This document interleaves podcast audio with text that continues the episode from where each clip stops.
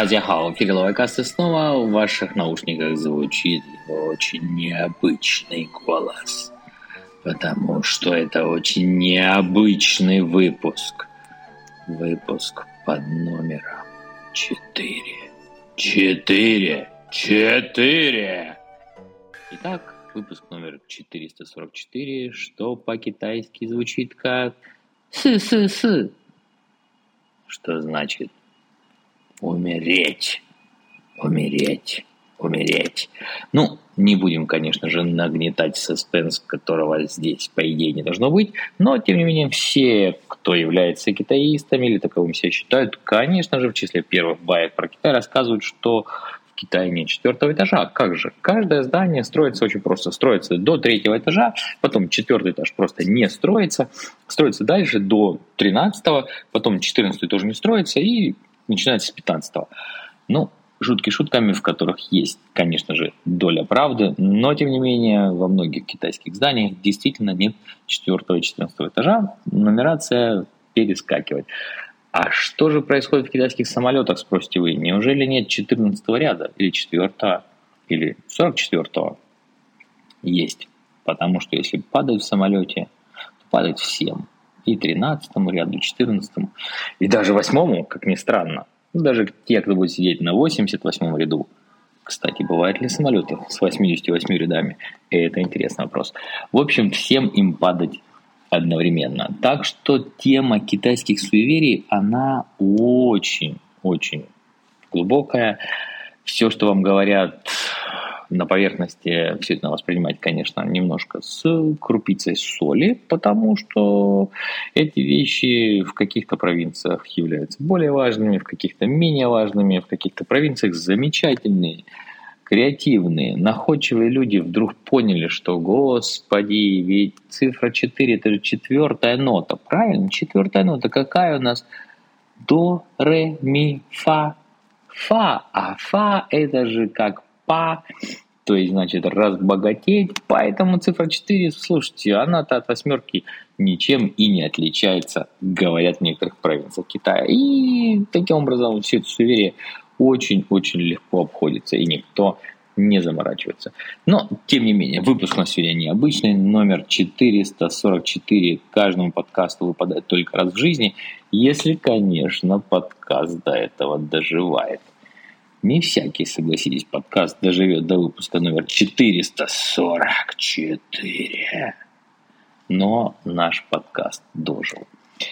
И ничего не остается мне, как пригласить вас послушать страшные истории и мой небольшой комментарий к ним, потому что что же еще подходит под выпуск 444, как не рассказы про духов, кровь, кишки и чертей – но так как мы не хотим вас загружать ваши уши современными рассказами, поэтому, конечно же, я, вспомнив свое хобби, решил перевести несколько рассказиков из знаменитейшего сборника, который называется «Обширные записи годов тайпинг», «Тайпинг Гуанди», и который включает в себя какие-то десятки тысяч маленьких рассказов, потому что надо понимать, как составлялись эти сборники.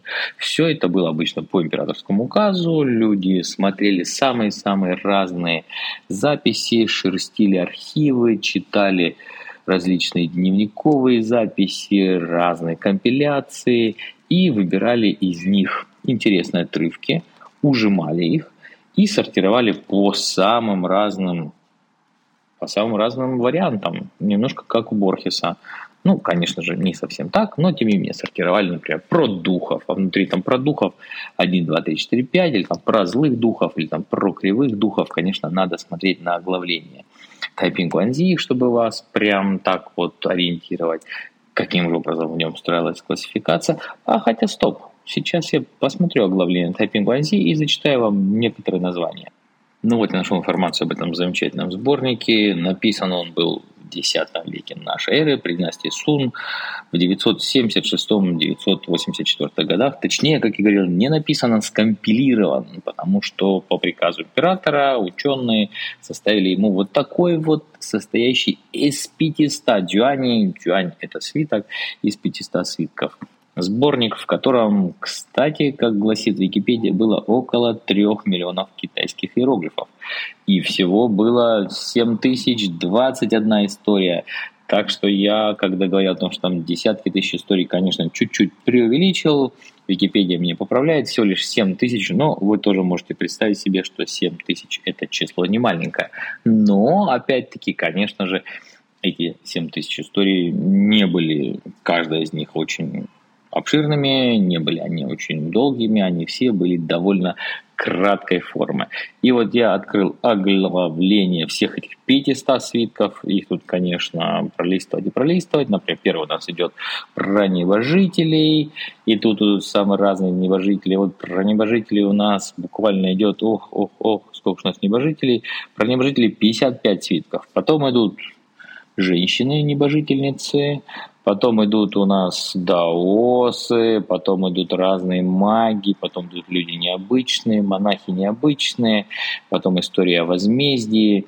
И туда-сюда истории про, например, необычные предметы, истории про книги, истории про музыку, истории про певичек, истории про кого угодно, вот про жен, про искусство магии, про чертей, про духов, про разные записи, потом идут истории про водяных животных, идут истории про домашнюю птицу и прочее, прочее, прочее.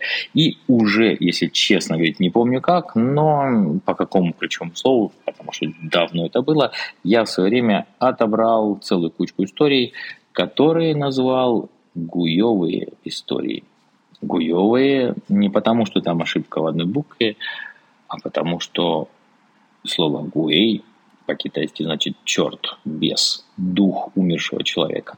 И вот, видимо, я отбирал все эти истории так, чтобы там обязательно было что-то связанное с гуями, то есть с гуями, то есть с духами, то есть с привидениями. И что ж, Дальше зачитаю вам несколько историй, которые я в свое время перевел, но так и не дослужился сделать по ним видосики. А до этого у меня было целых 18 гуевых историй, которые еще можно найти в Инстаграме и даже в Телеграме меня на канале, где я под разную музычку за унывным голосом зачитывал саму историю, а в это время писал какой-нибудь интересный иероглиф. Но так как у нас сегодня все-таки формат аудио, формат выпуска 444, то, конечно же, только в ваших наушниках будет звучать мой голос. Не увидите вы ни вождения кистью, ни появления необычных иероглифов. Это мы оставим на потом, потому что эти истории все равно я так или иначе рециклирую и все-таки доведу цикл гуевых историй, наверное, до 44. Потому что что так хорошо не подходит для цикла про разных духов, как цифра 44. Смерть и смерть. Хм. Ну что ж, не будем дальше вас держать в недоумении и в страхе, и в ощущении медленно приближающегося э, зверя пиписец или как там говорил Холма Зайчик. Кстати, Хольму Зайчику огромнейший привет. Но, тем не менее, приступаем тогда к нашим историям, которые я чуть-чуть прокомментирую, но, конечно же, не как, к сожалению, литературовед, а просто как человек, который их переводил. Итак, история номер один. Последний год правления Лянского УДИ был один человек по фамилии Лю, да только имя его неизвестно. На коньке крыши парадной комнаты он увидел нечто, лицом похожее на льва, с обоих щек которого свисали длинные волосы, длиной в чи с небольшим, а руки и ноги были как человеческие. Оно медленно подняло одну ногу, и через мгновение его не стало видно. А в скорости Лю умер. Вот такая история. Ши это примерно у нас 30 с чем-то сантиметров. То есть вот такое, что-то ему привиделось, лицом похоже на льва. Оно подняло одну ногу, а потом Лю умер. Но самое интересное, конечно, в этих историях не то, что они вот такие короткие, казалось бы, бессюжетные, на наш взгляд, на взгляд западного человека, странный до самого, ну, прям до оторопи, до самого не могу, что называется. Но, тем не менее, если покопаться, у большинства из этих историй мы найдем исторический бэкграунд. Вот такая тавтология. Что это значит? А это значит, что люди, которые там упоминаются, существовали и записи о том, что с ними было, они относятся не к категории фантастики китайской литературе, а к категории таких вот дневниковых записей или даже исторических записей, потому что наверняка было зафиксировано в какой-то рукописи, может быть, даже где-то в дворцовых хрониках, ну, смотря про кого.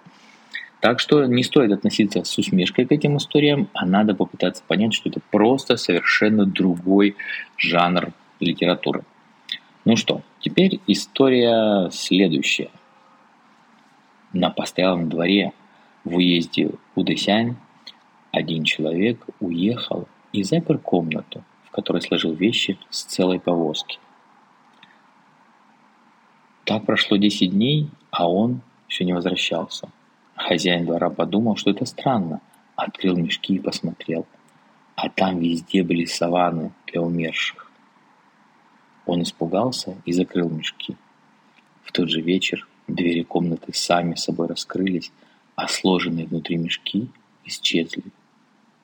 Хм. Интересно, я, кстати, не знаю, как правильно ставить ударение, саван или саван. Так что саванна или саваны, или саваны оставляю это на усмотрение наших более образованных слушателей. Может быть, кто-то поделится в комментах или напишет мне. Кстати, помните, что для связи есть замечательная почта we.sobakalovайкас.ру или меня легко найти в Телеграме по адресу собака папа хуху, нижнее подчеркивание между папа и хуху. А интересно еще то в этой истории, что как называется саван по-китайски? Он называется лицевая одежда. Да. И, и любопытно, что сейчас, конечно, используется другое слово для такой одежды.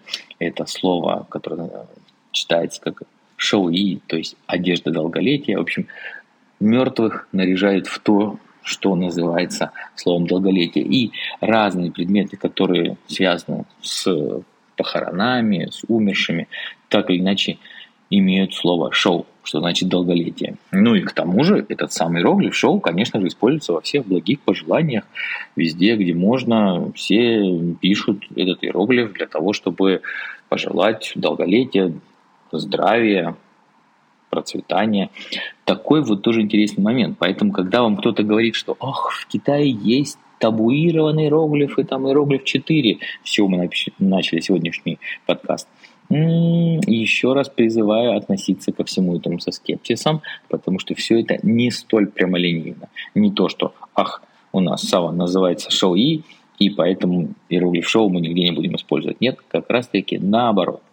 Ну что ж, вот такой вот тоже у нас с вами получается экскурс и в X век, а точнее в X век и раньше, потому что все эти истории, еще раз хочу вам сказать, они же не написаны в X веке, они собраны из рукописей, из книг, которые были написаны вполне возможно задолго до X века, так что у нас здесь с вами истории вполне могут относиться и ко второму, и к третьему, и к четвертому, и к пятому, и, да, конечно, к шестым, седьмым, и восьмым, и девятым, и десятым веках нашей эры. А может быть, кстати, не удивлюсь, если какая-нибудь история пришла из чего-то более раннего. Хотя вряд ли. Ну что ж, следующая история. У Дуань Хуэя по второму имени Чанзо один из служек стал с ним прощаться, отбывая обратно, и попросил у Хуэя коня.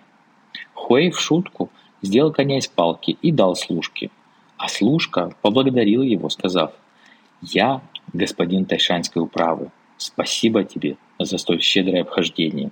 Закончив речь, сел на коня из палки и улетел в небо.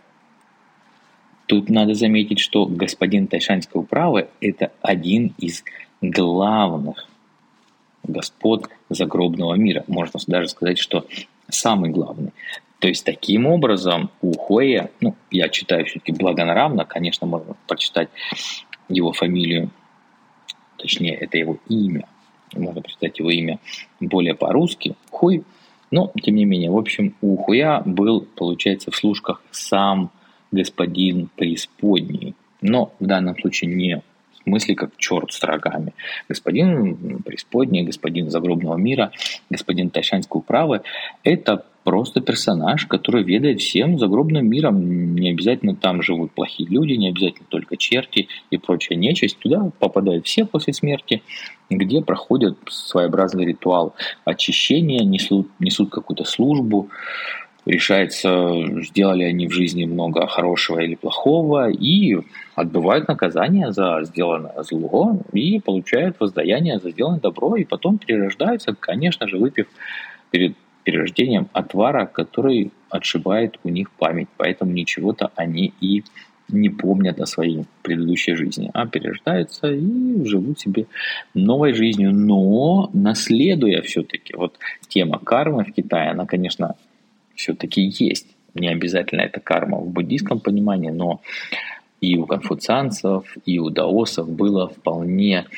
сложившееся представление о том, что добрые дела предков оказывают положительное воздействие на потомков. И наоборот, если предки ваши где-то нашалили, где-то кого-то пришибли, где-то кого-то ограбили или сделали другие дурные дела, то наверняка и вам тоже в какой-то момент не повезет, и это будет то самое воздаяние отложенное.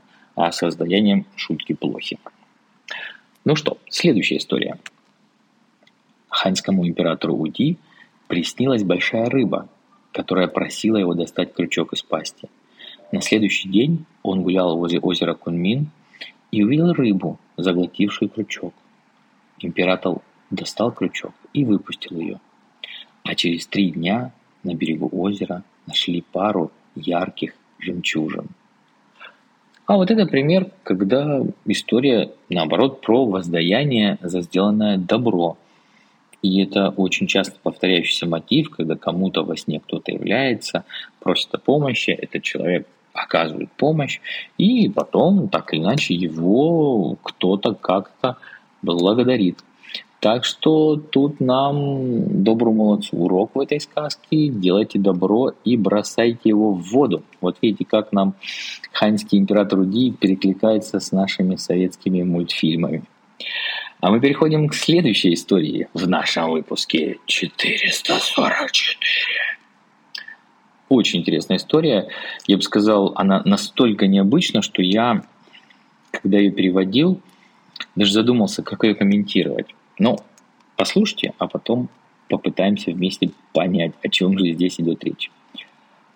В области между Янзы и Хуайхэ жила одна женщина, которая много пила – и не в силах остановиться, была постоянно пьяна днем и ночью.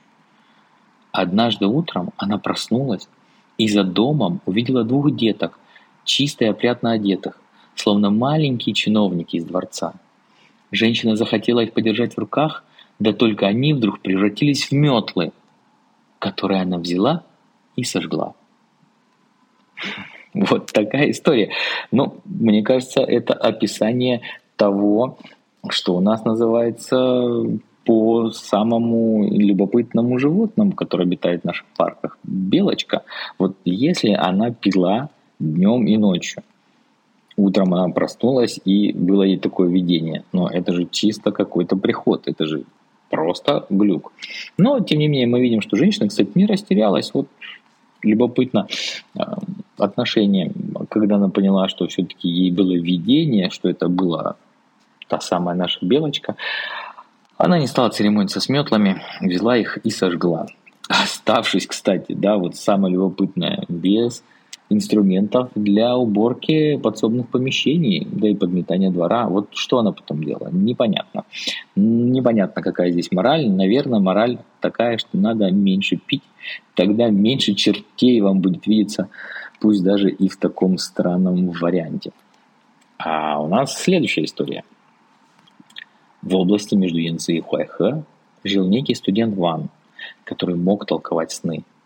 Торговец по имени Джан-Джань собирался возвращаться домой и увидел во сне, как варят еду в ступке. О чем? Он и спросил студента Вана. Студент ответил. Вы домой вернетесь и не увидите свою жену. Варят еду в ступке потому, что нет котла. Торговец вернулся домой а жена уже как пару месяцев назад умерла. Казалось бы, слушайте, меня спросят, так, так, так, при чем здесь еда в ступке? Почему еду в ступке варят? Потому что нет котла. Да, дело в том, что иероглифы котел и жена звучат одинаково, фу. Соответственно, ну, фу, это произношение, не в смысле, это не междометие, выражающее мое отношение. Это произношение этих иероглифов. Так вот, студент Ван, он просто подошел к толкованию сна. Если у вас что-то делается в ступке, то это потому, что у вас нет фу, нет котла. Соответственно, нет котла, нет жены. Все, кейс закрыт. Так и вышло. Вернулся торговец домой, а он уже не просто торговец, а торговец-вдовец. И такие истории, завязанные на иероглифы, на толкование снов, на одинаковое происхождение, они тоже весьма распространены в Китае. Это отдельное направление, отдельный жанр. И, конечно, было бы интересно, может быть, сделать целый сборник историй, где вот про такие вещи рассказать, про гадание на иероглифах, про гадание по образам, которые являются людям во сне. И чтобы вас не оставлять прям с проснувшимся аппетитом к подобным историям еще одну, но в данном случае уже завязанную не на чтение, а, как вы можете догадаться, на написание иероглифов, что еще сложнее для тех, кто слышит голос в наушниках и не видит ничего, о чем идет речь. История. В Лочжоу у Ду Сюаня был бык, которым Сюань очень дорожил. Увидел он во сне, что у быка два хвоста – и спросил об этом гадателя по имени Ли Сяньяо. Тот сказал, хм, если у иероглифа бык два хвоста, он становится иероглифом потеря. Так и вышло. Спустя пару дней бык исчез. Да, дорогие слушатели, тут вам надо сделать определенное усилие по визуализации иероглифа бык. Ню. Кстати, любопытный вопрос, почему я перевел бык, а не корова? Вот тут мне самому интересно, ведь мы же, например, когда видим иероглиф «ню», сразу по умолчанию думаем, что это корова, когда видим иероглиф «ма», думаем, что это лошадь. Но мне кажется, по-китайски, если говорить об иероглифе самом по себе, без каких-то определяющих его других иероглифов, там, самка, самец, то они скорее мужского пола. Именно поэтому «ню» я и перевел как бык. Так вот, если вы представите себе иероглиф «ню», а у него идет одна скошенная черта, потом две горизонтальные и пересекающая их вертикальная. Ну да, кто китайский язык знает, сразу себе представил, потому что это один из, во-первых, самых простых иероглифов, во-вторых, иероглифов, которые все знают, потому что уж говядину, поверьте мне, едят в Китае почти все. Ну, или кто не ест, тоже должен знать этот иероглиф, чтобы ненароком не заказать такое блюдо. Так вот, если внизу вот эта самая вертикальная черта у вас разделяется на две части, одна уходит влево, другая вправо, вы действительно получаете иероглиф «ши», который означает «потеря». Так что прав был гадатель по имени Лю Сяньяо. Не Лю, а Ли. Прошу прощения, да. Ли Сяньяо. Вот правильно он истолковал. Действительно, Получается, что если вы раздваиваете хвост у быка, он у вас, скорее всего, куда-то убредет, а может быть сосед его куда-то уведет. Это уже история умалчивает. Ну что, переходим к следующей истории, которая на самом-то деле для перевода оказалась э, не самой простой.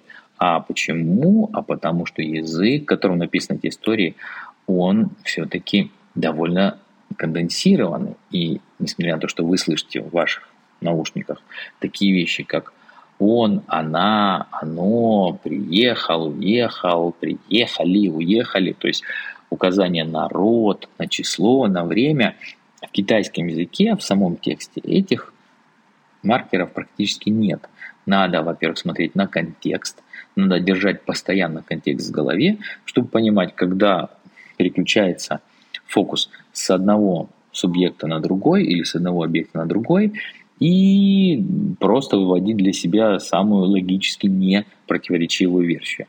Но это вдруг, если кому-то будут интересны вопросы перевода с классического языка в INN, пожалуйста, пишите мне, опять напомню, адрес we.собакаловайкас.ру или еще лучше в Телеграме это папа хуху, собака папа хуху, между папой хуху нижнее подчеркивание. В общем, пишите, и мы всегда сможем с вами это обсудить. Кстати, есть у меня еще, кроме этого, и все-таки канал, который папа хуху без нижнего подчеркивания, собака папа хуху. И есть еще группа в этом канале, в которой можно обсуждать практически все, связанное с китайским языком и даже с древним китайским языком. И в этой группе есть очень начитанные, очень умные, очень образованные и эрудированные участники. Так что если вы хотите задать вопрос там, пишите в Телеграме собака хухудзы. И вы эту группу найдете H-U-H-U-Z-I. Так что там вам всегда смогут помочь. Ну что, а я уже перехожу к следующей истории, к той, которую я анонсировал, которая оказалась не так проста для перевода. Итак, история. Среди морского народа женщины умеют колдовать, и некоторые из северян берут их в жены. И хотя они все со спутанными волосами и горбатые, они умеют делать так, чтобы мужчины их любили очень сильно и даже умирая не жалели об этом. А если их хотят отпустить и вернуть на север, то плывут по морю, но пристать никуда не могут и сами по себе приплывают обратно. Казалось бы, простая история. Почему я сказал, что она сложна была для перевода? Потому что не так было просто понять, кто кого отпускает, кто кого возвращает на север, почему плывут по морю, почему никуда не могут войти, на самом деле используется там иероглиф войти, и кто сам по себе приплывает обратно. Но из контекста мы понимаем, что если вдруг мужчина не поддался чарам такой жены или поддался только на чуть-чуть, а потом опомнился, он садится в лодку и хочет отвезти ее обратно, ну, не убивать же ее, не выбрасывать, не сжигать же на костре, как делали некоторые нецивилизованные люди, а хочет просто вернуть ее обратно. Она, в общем, плывет тогда с ней по морю, но никуда доплыть не может. И как-то вот сам по себе челн поворачивает и приплывает обратно. Так что не так-то просто избавиться от такой жены. А другой момент, который, конечно, надо посмотреть, наверняка информация есть, кто же такие э, морской народ, о ком идет речь, как они связаны с теми самыми северянами. Может быть, это жители как раз таки японских островов, я не знаю. Никаких намеков в тексте не содержится.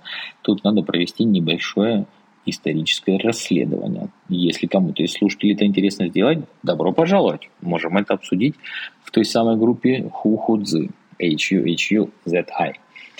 А я перехожу к следующей истории. Не так-то много у нас их осталось, но тем не менее, чтобы этот подкаст не был слишком долгим. Хотя надо, наверное, дотянуть его до 44 минут. Точно, это идея. На берегу моря есть огромная каменная черепаха. В народе говорят, что сделал ее Лубань. Утром она уплывает в море, а зимой возвращается на прежнее место в горах. Луди написал стих. «Каменная черепаха о море печалится, могу ли я забыть родной мой край?» Ну, вот вся история.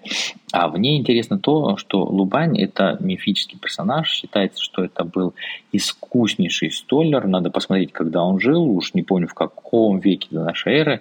Ну, точно прям очень-очень давно. То есть это тот человек, который научил китайский народ делать огромное количество вещей, связанных с обработкой дерева. И, как видим, не только с обработкой дерева, но еще и с обработкой камня. Так что, кто хочет посмотреть информацию про Лубаня, пожалуйста, конечно, зайдите в Википедию.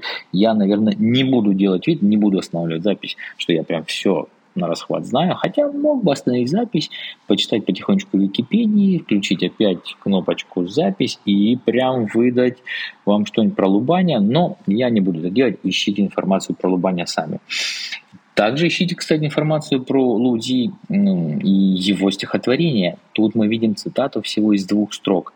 А наверняка само стихотворение сохранилось, я вот практически уверен, так часто и бывает в этих историях. И в нем, кроме двух строк, наверняка есть побольше информации. Так что, если я увижу, что до 44 минут я не дотянул, я что-нибудь поищу и да запишу, чтобы вас порадовать таким стихотворением как раз до 44 минуты.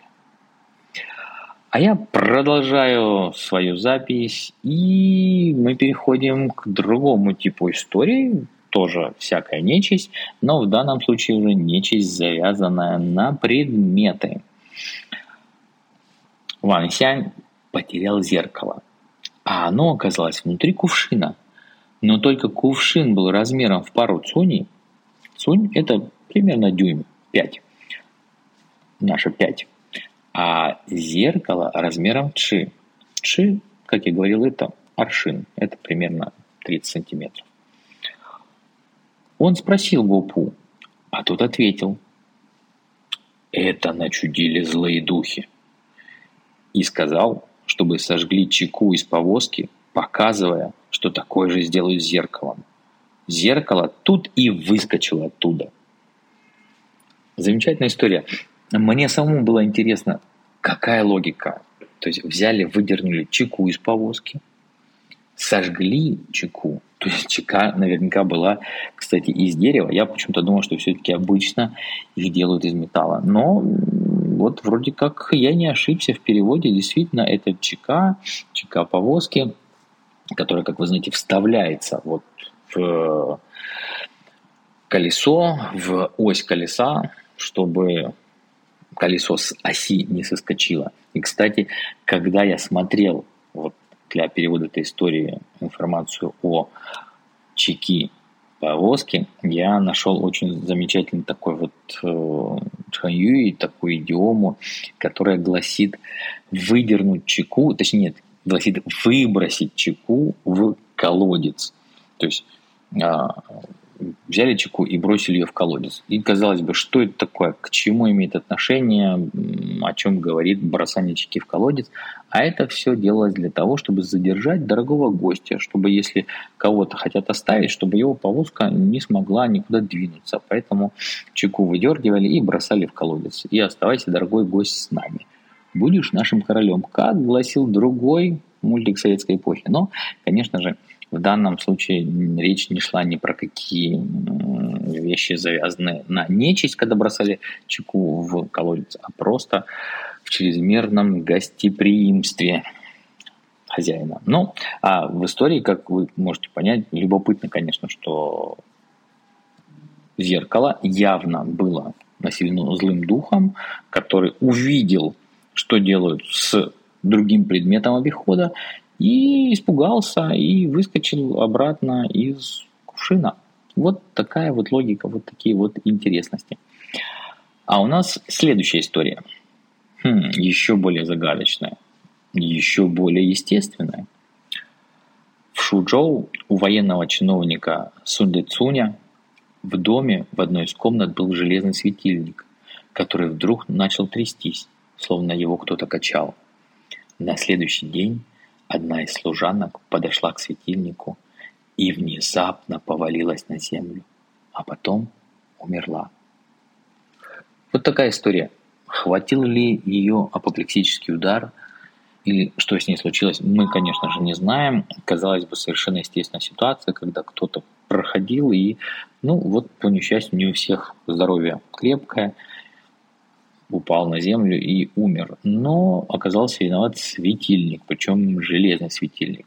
Так что вполне возможно мы видим перед собой хронику, которую надо было бы изучать с точки зрения медицины, а она у нас с вами относится все-таки к разряду истории о странном, о необычном, о всяких бесах. Следующая история. Ревизор Джинчжоу по имени Хуанхо в своем кабинете увидел человек, человека ростом в джан, а это 3 и 3 метра. И тот во сне сказал, «Я, дух горы Луншань, пришел с недобрыми намерениями, но так как вы, министр, тверды и чисты, то мне придется уйти». Конечно же, тут надо копать чуть глубже. Наверняка в этой истории может быть что-то редакторы выбросили такое, что посчитали ненужным, но оно сделало историю слегка не увязывает. Слегка не увязанной, не увязывающейся. Почему? Потому что он вроде как у себя в кабинете увидел человека ростом в этот самый Джан, эту огромную сажень, 3,3 метра, а тут же вроде как этот человек во сне говорит. То есть надо полагать, что все-таки спал наш ревизор. Но часто бывает, я в этом убеждаюсь, что истории, которые остаются в таких вот сборниках, они взяты из более ранних историй, из более ранних, ранних книг, даже из более ранних сборников. И для того, чтобы все-таки там было всего лишь 3 миллиона иероглифов, это все ужимают и выкидывают целую часть истории, которые считают не столь важными, не столь нужными для понимания, оставляя прям сухую эссенцию, и поэтому читателю не так-то просто понять. Но тут мы видим, что в любом случае этот дух приходил с какими-то недобрыми намерениями, а министр оказался у нас неподкупным. А министр оказался таким, что ему пришлось уйти. Так что, если вы хотите докопаться до того, что же там было все-таки в этой истории, то надо писать мне, и мы посмотрим в этой истории, что там, какие там оригиналы. А я перехожу к следующей истории. Кстати, их осталось всего две у меня еще в запасе для вас. А потом мы уже будем с вами, наверное, заниматься тем, чтобы натягивать наш подкаст до 44 минут натягивать, дотягивать эту сову на этот глобус. Ну, ладно, эти шутки, может быть, не очень уместные. Я переступаю не переступаю. А, кстати, про переступание, да, вот другая любопытная вещь, то самое суеверие, которое обычно говорят всякому, кто приезжает в Китай и приходит в традиционные китайские дома или тем паче во дворцы или в храмы – что там высокие порожки. И вот считается, что эти порожки нельзя ни в коем случае наступать, их можно только переступать, потому что сделаны они как раз таки для того, чтобы злые духи не смогли пройти. Ну, также есть замечательная история о том, что злые духи якобы ходят только по прямой, поэтому в том числе устанавливаются на входе такие вот любопытные экраны, ширмы, как раз для того, чтобы злой дух, вот он пойдет, пойдет, оступится о порожек, если вообще сможет его пересечь. И потом еще лбом шандарахнется об экран и забуксует вот как какой-нибудь там нелепый, глупый робот в компьютерной игре и, в общем, оставит свое намерение принести нам вред и исчезнет или как-то там повернет назад. Но вот такие вот тоже любопытные суеверия, которые, с одной стороны, создали необычную архитектуру, с другой стороны, Интересно, насколько они имели отношение к реальности. А я перехожу к предпоследней истории нашего сегодняшнего подкаста. Итак, история. Когда Сехой был в Джинчжоу, то в углу комнаты увидел красного черта, ростом в три ши, который подошел к нему и протянул в руках медное блюдо, полное крови. Когда его взял Хуэй, оно оказалось бумажным и тут же исчезло. Ну, сразу скажу, что ростом в 3 чи, чи у нас, если вы помните, это примерно 30 сантиметров, то есть где-то это был метровый такой вот красный черт. И вот как повязать эту логику? Он подошел к нему с блюдом полным крови, это было медное блюдо, но Хуэй, получается, не только не упал в обморок, не только не убежал, а еще и взял его все-таки в руки, это самое блюдо. Но когда он его взял, вдруг оно оказалось бумажным. Сразу мне, конечно, представляется образ некой бумажной тарелки, полной крови, но бах, и тут же она, эта самая тарелка, это самое блюдо исчезает. Еще раз напомню, не судите с точки зрения сегодняшнего дня эти рассказы, это прям скорее конспекты того, что может случиться. Даже, кстати, я предложил бы думать об этих историях именно в этом ключе. Это некая энциклопедия разной ерунды, которая может приключиться в самых разных вариантах. Вот, например, стоите вы дома, а вдруг бах, там красный черт, такой небольшой чертик подходит и протягивает в руках медное блюдо, полное крови. Вот теперь вы знаете, что можно делать. Можно просто взять его в руки, и потом бах, и все исчезнет. Так что у каждой истории, я думаю, можно извлечь свой урок, может быть, даже прагматичные указания, как надо действовать в том или ином случае. А я подхожу к последней из переведенных историй.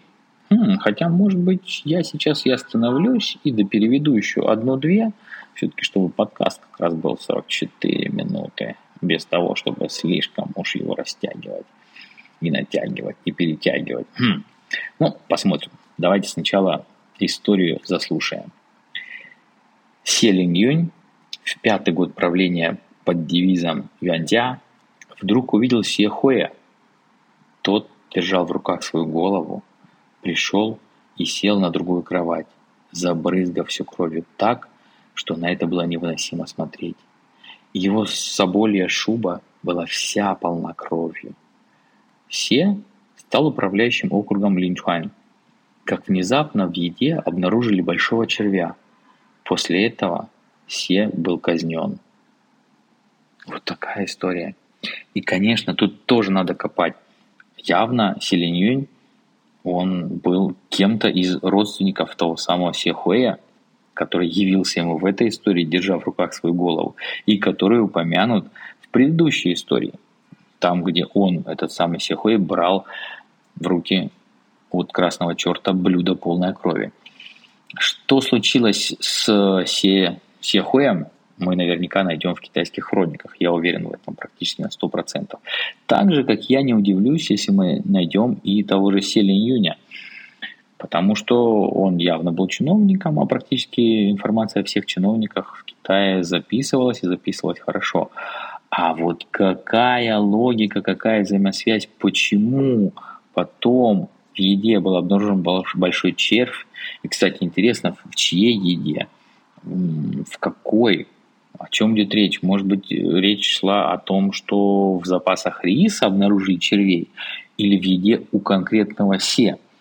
Тут в рамках самой истории, поскольку она столь сконденсирована, да, вот по-китайски фань, джун, то есть фань – это рис, еда, джун – середина, да, то есть в еде, в рисе обнаружили большого червя. Ну, так как нет указания на то, был ли он один, этот большой червь, или было много, мы поэтому не можем сказать, все-таки это конкретно у него в еде обнаружили большого червя, это было некое плохое предзнаменование, или все-таки речь шла о том, что, может быть, в запасах веренного, веренного ему риса были обнаружены черви, и это послужило мотивом для его казни. Но я хочу сказать, что однозначно мы эту информацию сможем найти. И я, кстати, вы знаете, о чем подумал? Так как у нас остается с вами еще одна минутка, я сейчас быстренько пробегусь, увижу, что же там произошло с нашим Селин Юнем, и на этом мы наш подкаст и закончим длительностью в 44 минуты. И таки да, показывают небольшое исследование, что Селин Юнь, конечно же, был историческим персонажем. Он родился в 385 году и был казнен в 433 году. Так что жил он не так уж и долго. А был он известным поэтом, литератором, конечно же, он был чиновником, и император любил его работы, любил его творчество, но, тем не менее, пару раз он очень сильно допускал большие промахи на своей службе, и в итоге эти промахи привели его к тому, что его и арестовывали, и в тюрьму сажали, и ссылали в ссылку, и лишали должности. А в итоге в 403 году он участвовал в мятеже против императора. Но и, как вы понимаете, все-таки мятеж не мог повлечь за собой ничего иного, кроме как смертной казни. И таким образом мы видим, что в этой истории все сходится. Все-таки червь большой был в еде у Се, и явно это было дурное предзнаменование, которое привело его к тому, что казнили его на людном месте, на рынке, у всех на виду, в еще не старом возрасте. А наш подкаст внезапно обрывается на 44 минуте и 44 секунде.